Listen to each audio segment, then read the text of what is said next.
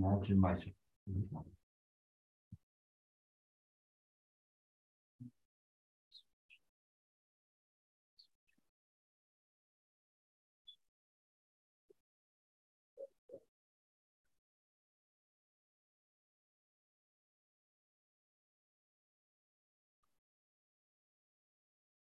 Take two.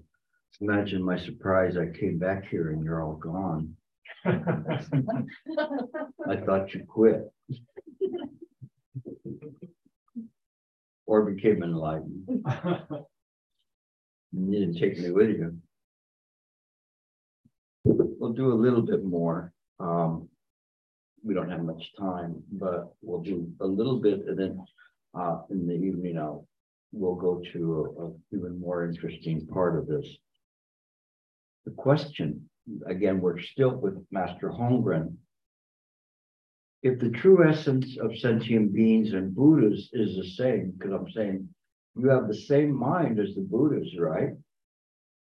Then why is it the Buddhas are not subject to the laws of generation and extinction, the um, but have incalculable pleasures and are autonomous and unhindered in their activities. So they they have this um, let's say a good a good existence in comparison to us. While sentient beings have fallen into the realm of birth and death and are subject to various kinds of sufferings. So, how is that fair? I tell you, you all have the Buddha mind. And you go, yeah, but I don't really feel like a Buddha. I feel like I'm getting kicked around. So the answer is all the Buddhas of the 10 directions are enlightened to the Dharma nature and distinctly illuminate the mind. That is the source of all individual dharmas. Now, I'll break that down for you because we don't just read things and then go to the next line. It, maybe you picked up a little bit on that first read, but probably not that much, but it sounds good. So it sounds good to me. I'll go to the next one. What did it mean? I don't know. That's the way people read. We shouldn't do that. We should force ourselves to go back and read this again and again. I probably read this easily 20 times.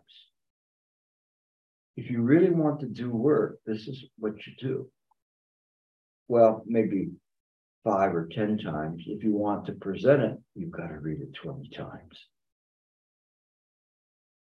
So it says all the Buddhas in all the 10 directions, mean wherever of there's Buddhas, they're enlightened, enlightened meaning they they are they have a knowing.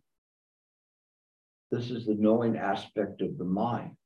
It is not in the same way as we have a knowing in an idea of duality, you know, um, that that it knows it knows somebody, and it looks at him and says, "I know you," but it says, "I know you," but not talking to the person, but the mind, the heart.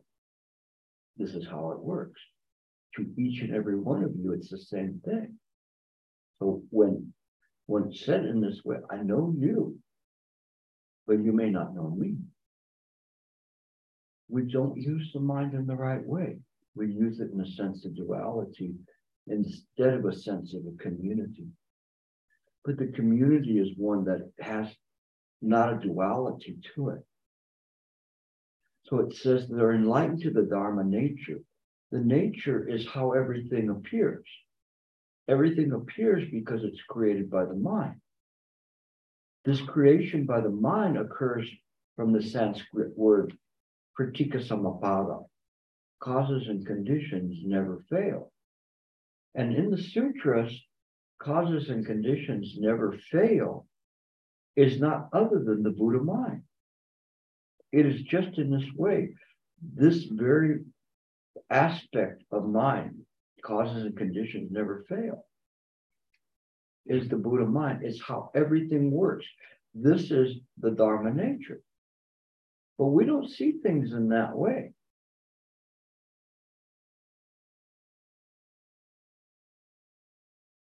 And distinctly illuminate the mind that is the source of all individual dharmas. So it distinctly illuminates. How can that be? There's a saying in the sutras saying that 10,000 dharmas phenomena known in a single moment. We cannot do that. We have a hard enough time just holding on to one before we switch to another.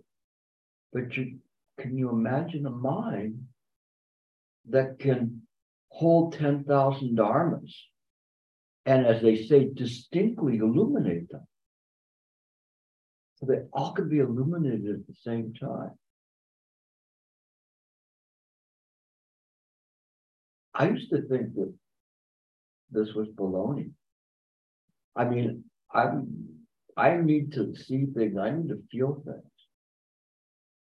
It's not something that I just accept. But it's possible. Not possible with the illusory sentient mind that works in a linear way. But mind itself is capable of this. It is what you naturally are bestowed with. But you exchange it for this baloney that sits here. You think that this is real, but it's not.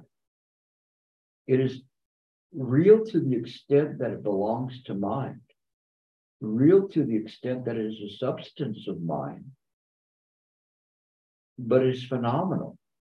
It is impermanent. It doesn't last. But that which is listening to me right now, that's mine. You already have it. This is the part that is always held back from people when when they talk about the Dharma. They just tell people to cross their legs and meditate and hope for the best. But if people knew that this very mind is the noble mind. That the mind of the Buddhists and the patriarchs are not different than this mind right now, sometimes called the ordinary mind or mundane mind. Then it helps because when you sit on that cushion, you know every time you sit, it's yours to lose. You start with it. It's a different orientation. Instead of trying to build up to get it, you you have it now and you try not to lose it. It's different. So it says distinctly illuminate the mind that is the source of the individual dharmas. How could you not know your fingers, your body? It's the source the mind created this. So this body knows it. Remember, I, I had mentioned earlier that the mind is intimate with everything. It can be intimate with the method, but it's intimate with, with all Dharma. Why? It it's like a mother. A mother that is intimate with their ch- child or children. It is in this way, the same way I'm intimate with you. I'm giving you a basic cable lesson, I'm giving you a profound lesson, and I'm giving you a very intimate, esoteric lesson. You just have to just kind of cruise through this, the channels and see what you want to listen to. But that's what it says, the source of all individual dharma.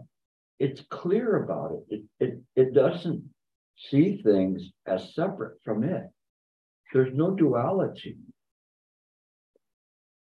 the emptiness that they talk about in some ways is a misnomer. It is not the emptiness of things. It is the emptiness that there is nothing that is not mine. So if there is nothing that is not mine, then everything is empty in the fact that it's included. So it's an inclusiveness.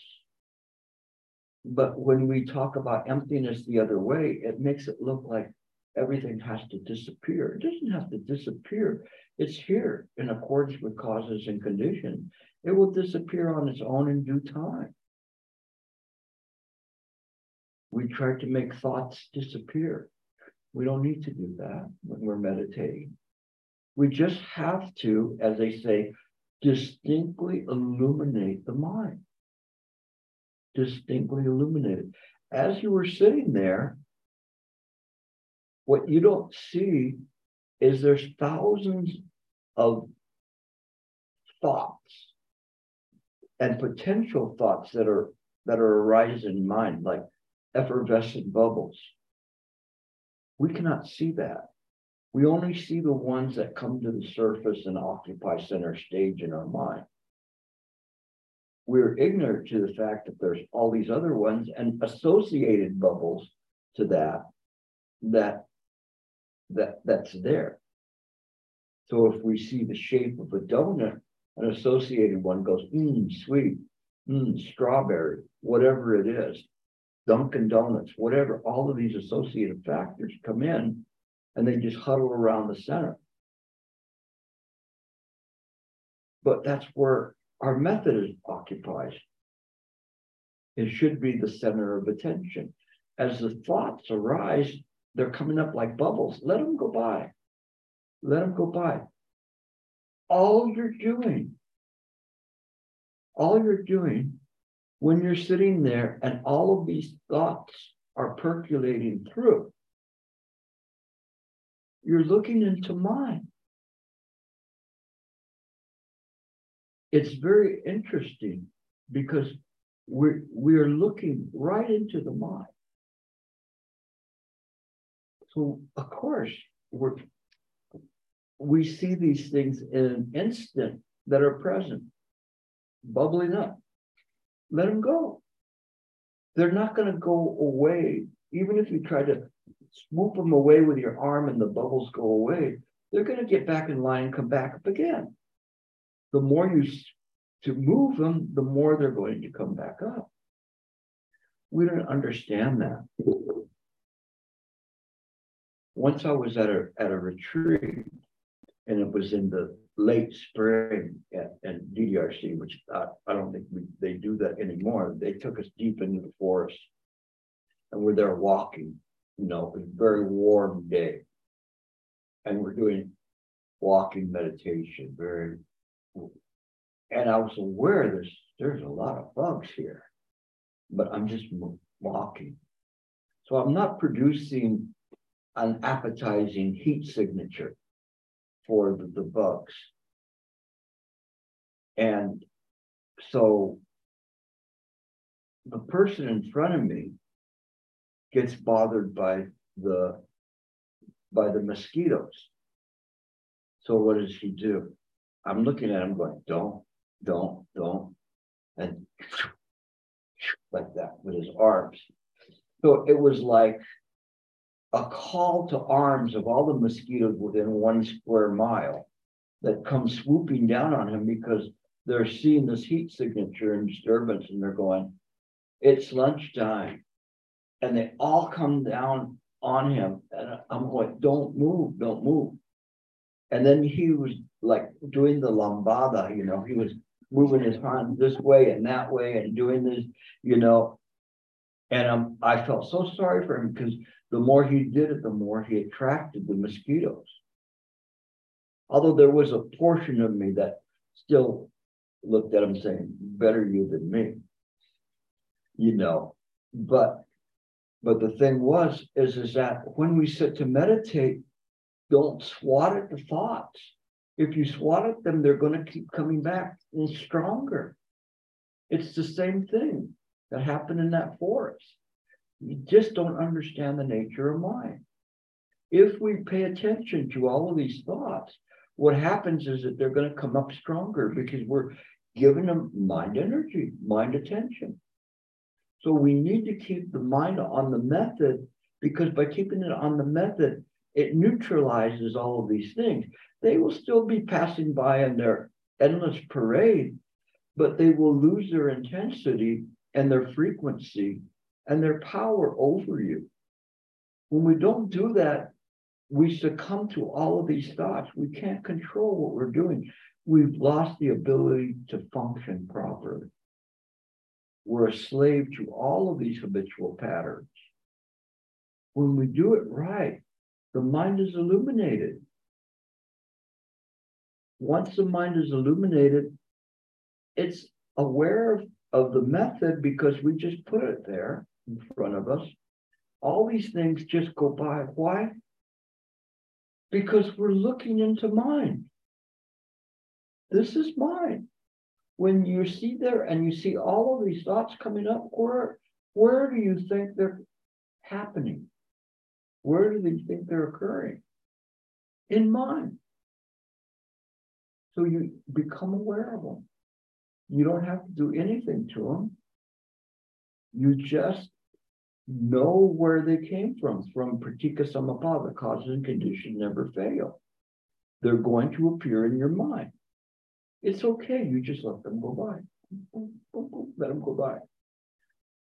But once we start chasing them, then we're off our cushion. Who knows where we're at? No. Where did Gilbert go? I think he's at Dunkin' Donuts. You know, he's not on his cushion anymore. No. So that's probably where you'd find them. So wherever you frequent in your thoughts, that's where you're going to be.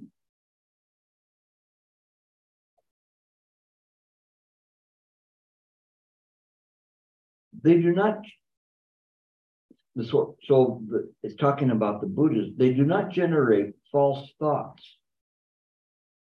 Never fail in correct mindfulness. So they don't generate false thoughts.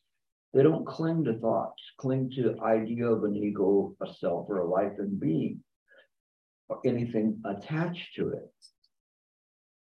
So in their correct mindfulness, and then extin- extinguish the illusion of personal possession.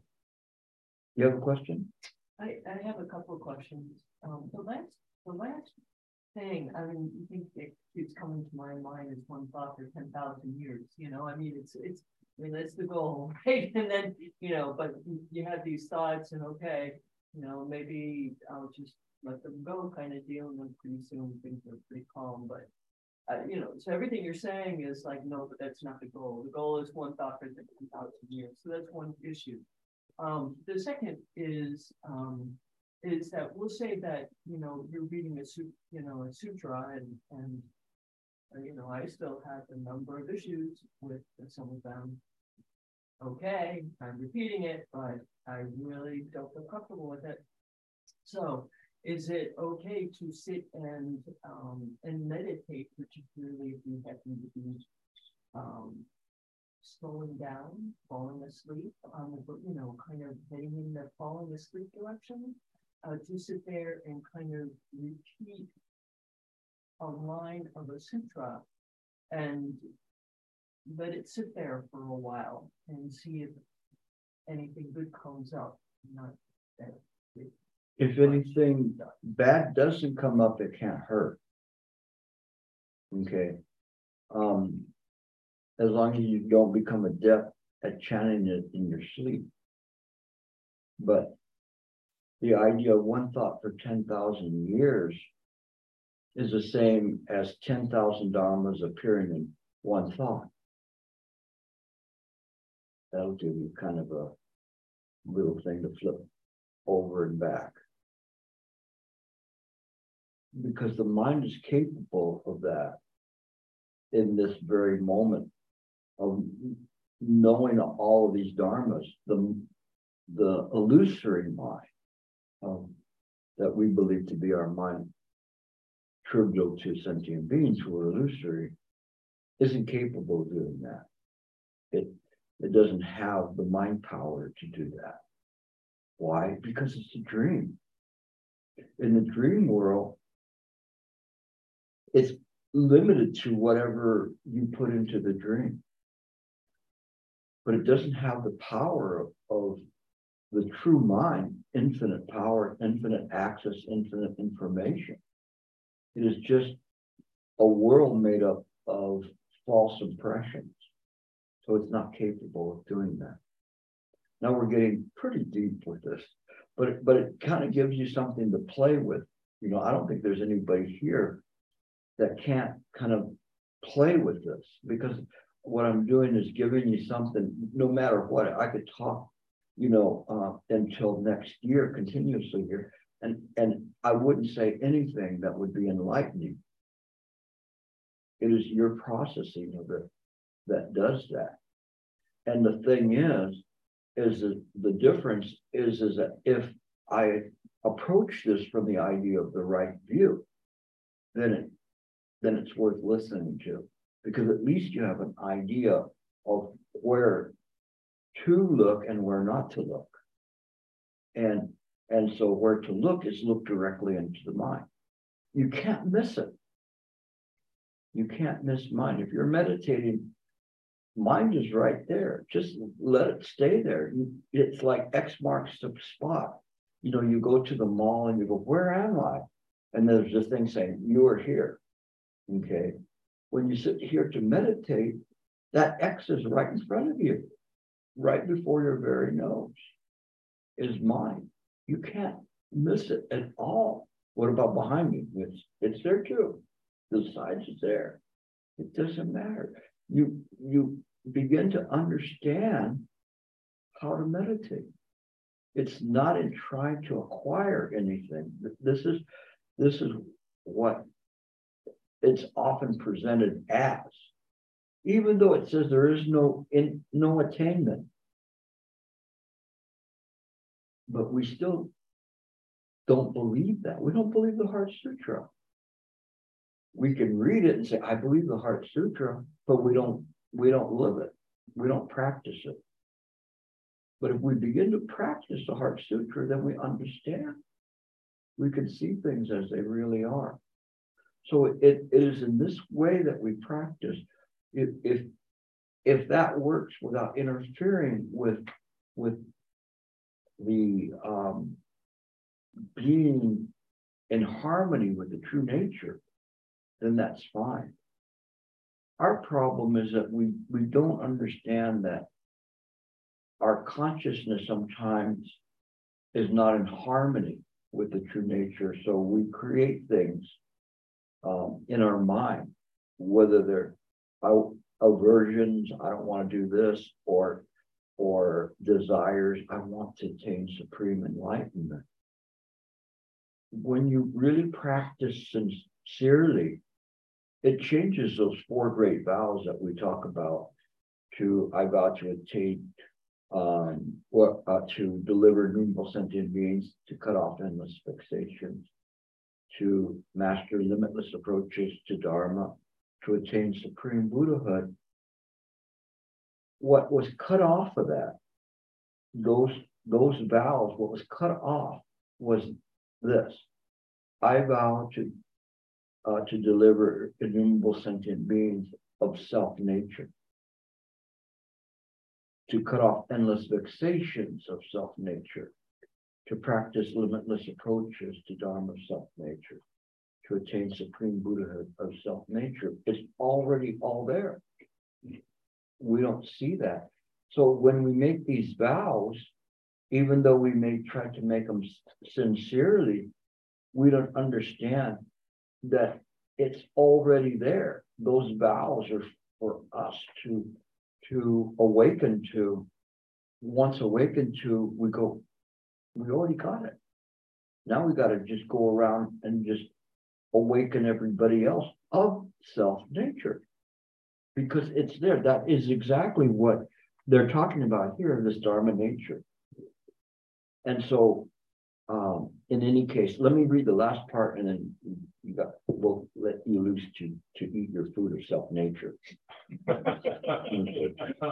So he says. Because of this, they're not subject to birth and death. Since they are not subject to birth and death, they achieve ultimate state of serene extinction. Serene extinction is just blowing out this world. Okay, I'll leave that up to you to see how that gets blown out. He says, make effort. If you can maintain awareness of your true mind. So now he's talking about true mind. Remember, he said fundamental mind. Now it's true mind. Without generating false thoughts or illusions of personal possession. So anything that you feel belongs to you, which is a duality, then you will automatically be equal to the Buddhas. You're already in. Not bad. It's finished. That's all you have to do. Now, the next question, they bump it up a notch. But we'll get to that after we eat, okay? Time to eat, right? Okay.